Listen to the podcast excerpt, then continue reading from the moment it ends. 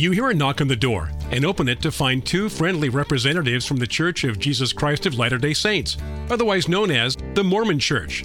So, what will you say?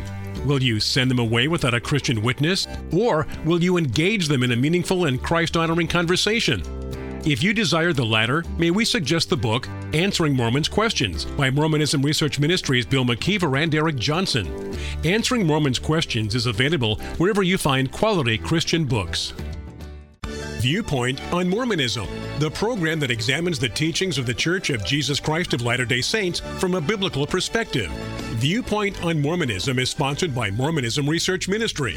Since 1979, Mormonism Research Ministry has been dedicated to equipping the body of Christ with answers regarding the Christian faith in a manner that expresses gentleness and respect. And now, your host for today's Viewpoint on Mormonism. Welcome to this edition of Viewpoint on Mormonism. I'm your host, Bill McKeever, founder and director of Mormonism Research Ministry, and with me today is Eric Johnson, my colleague at MRM. Today, we wrap up our look at a conference message that was given by a 70 in the Church of Jesus Christ of Latter day Saints, a man by the name of Adeyinka A. Ojediran. It was a talk that was titled The Covenant Path The Way to Eternal Life. And in this talk, he's going to cite another Mormon apostle by the name of M. Russell Ballard, who gave a talk back in 2021, a conference message that was titled Hope in Christ. This conference message was given in April of 2021. This is what he says, and then we want to discuss the wording of this paragraph. Our gospel learning and teaching deepen our conversion to Heavenly Father and Jesus Christ and help us become more like them. Even though not all things have been revealed concerning, quote, the precise time and manner in which the blessings of exaltation will be bestowed, end quote, we are nonetheless assured of them. Now, the wording structure there kind of confused me because it gave the impression, at least to me, that this idea of the blessings of exaltation are nonetheless assured to me or we when it says we are nonetheless assured of them. That's not exactly uh, how I think that Mr. Ojediran is trying to say this. Now, if we look at the statement that was made by President M. Russell Ballard, this message that he gave in April of 2021, we see that he had several points that he was trying to make.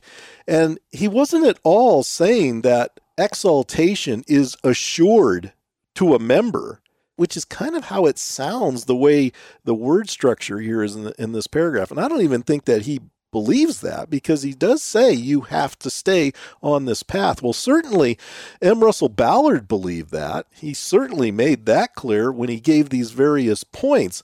But notice what he says in in these in these points that he was given in that talk in 2021. First, he says, scriptures and latter-day prophets confirm that everyone who is faithful in keeping gospel covenants will have the opportunity for exaltation. Notice the opportunity. You have to keep them in order to have exaltation. It's not just a gift that is given to everyone. And then point number two is the portion that Mr. Ojediran cites, and that is second, Ballard says, the precise time and manner in which the blessings of exaltation are bestowed have not all been revealed, but they are nonetheless assured.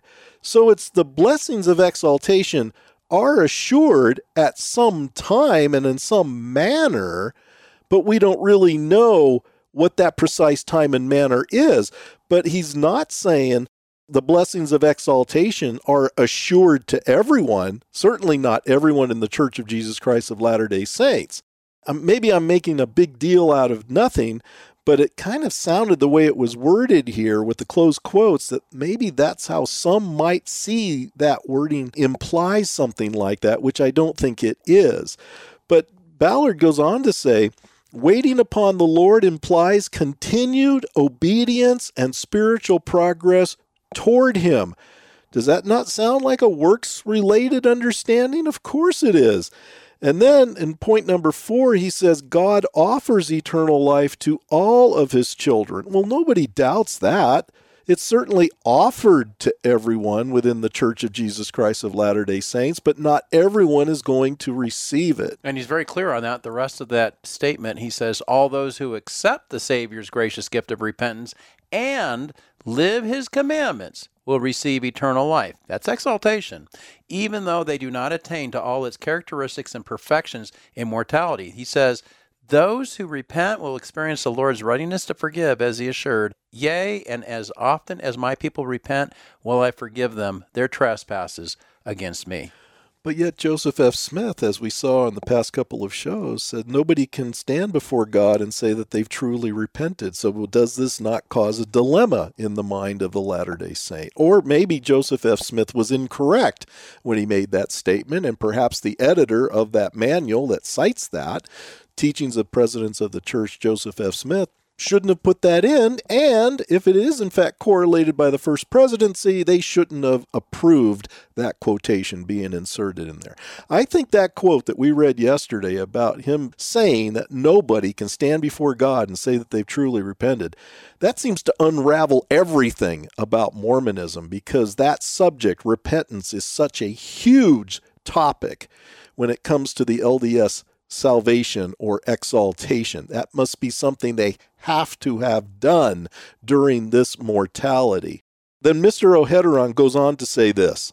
The doctrine of Christ helps us find and stay on the covenant path, and the gospel is so arranged that the Lord's promised blessings are received through sacred ordinances and covenants. God's prophet, President Russell M. Nelson, admonished us in his January 16, 2018 telecast to, quote, keep on the covenant path. Your commitment to follow the Savior by making covenants with Him and then keeping those covenants will open the door to every spiritual blessing and privilege available to men, women, and children everywhere. The end for which each of us strives is to be endowed with power in a house of the Lord, sealed as families, faithful to covenants made in a temple that qualify us for the greatest gift of God, that of eternal life when I hear this kind of language coming from my worldview, it just seems so confusing. I mean, this is supposed to be a gift, but it's something you have to qualify for. That would tend to tell me that it's not really a gift. It's something that you're purchasing, though not with money. You're purchasing it with your performance. You have to do something in order to get this. So it's really not a gift in the New Testament sense of the word. This is another case, folks, where asking your LDS friend to define for you what the word gift really means becomes very important because, as you can see from this citation by Russell M. Nelson, the 17th president of the church, you must keep all those covenants. And only when you do that, get sealed to your family, be faithful to those covenants made in a temple, then you qualify for the greatest quote unquote gift of God, that of eternal life. What does he say in the next paragraph? God will not abandon his relationship with or withhold his promised blessings of eternal life from any faithful covenant keeper. Let me stop you there because the way that's worded, it makes me wonder if God will not abandon his relationship with any faithful covenant keeper, will he abandon his relationship with someone who's not a faithful covenant keeper? And the reason I ask this is because the LDS Church makes a big deal out of this idea that all human beings are the children of God. That's what gives people, they say, this divine nature and that God's love is perfect. It was emphasized over and over in this particular conference in 2022. So, if God will abandon his relationship with those who are not faithful covenant keepers, how do you explain this perfect love of God that was emphasized so much during this particular conference in April 2022? It's like you can throw out all these words, and these words you know are going to comfort people, but what do these words really mean in their proper context? What does it really even mean here if God will not abandon his relationship with faithful covenant keepers? It seems obvious that he is going to abandon his relationship with those who are not faithful covenant keepers. And we do know from Mormon doctrine itself that once a person is assigned to, let's say, the terrestrial or telestial kingdom, God the Father never visits them again. Now, Jesus is kind of a floater, he, he goes back and forth. But God the Father doesn't. He stays within the realm of the celestial kingdom. If you're in the any lower level, you can't expect to see him ever again. He doesn't want to see you ever again, it seems. So, this is where I wonder why this language about God's perfect love for his children, and then here, will he really abandon his relationship with those who are not faithful covenant keepers if they are, in fact, as the LDS Church says, they are children of God? What do you think the percentage is, Bill, of those in the LDS Church who are faithful covenant keepers versus those who break their covenants? I would think that probably 100% of them are covenant breakers. They're covenant breakers by the mere fact that they're always repenting and they're being told to repent all the time. They should be telling them to stop repenting. If you stop repenting, that means you are keeping all the commandments. And that's the abandonment of sin that it says in D&C 5843 that the way that you truly know that somebody has repented is they cease that sin. They no longer do it. So as you say, I think the stress should not be repenting daily, but quit repenting and start doing. Well, he ends this talk by saying this. He says, I testify that covenant keepers are promised, quote, peace in this world and eternal life in the world to come, end quote. Now, as you can imagine, he's not quoting the Bible, he's quoting Doctrine and Covenants, section 5923. And this goes back to what I said earlier in the week that I do not believe that the restored gospel, as understood by members of the Church of Jesus Christ of Latter day Saints, is the gospel that is described in the New Testament. When he says, I testify that covenant keepers are promised peace in this world and eternal life in the world to come, I can say as a New Testament believer that I have peace in this world, and I do believe I have eternal life in the world to come. And yet it's not based on my ability to keep any amount of covenants, especially the covenants given by their church, but it's by my faith in what Christ did for me on the cross at Calvary. I am justified by faith. I believe and I am saved. I have every hope of gaining that eternal life that has been promised to me in the New Testament. And you can have that same promise. You can have that same promise of eternal life by placing your faith in Christ. Now, I know there's probably some Latter day Saint listening to me saying, But I have faith in Christ. No, you don't. Not the faith that I'm talking about. My faith holds that Jesus paid all that I need in order to have that eternal life. No Latter day Saint believes that.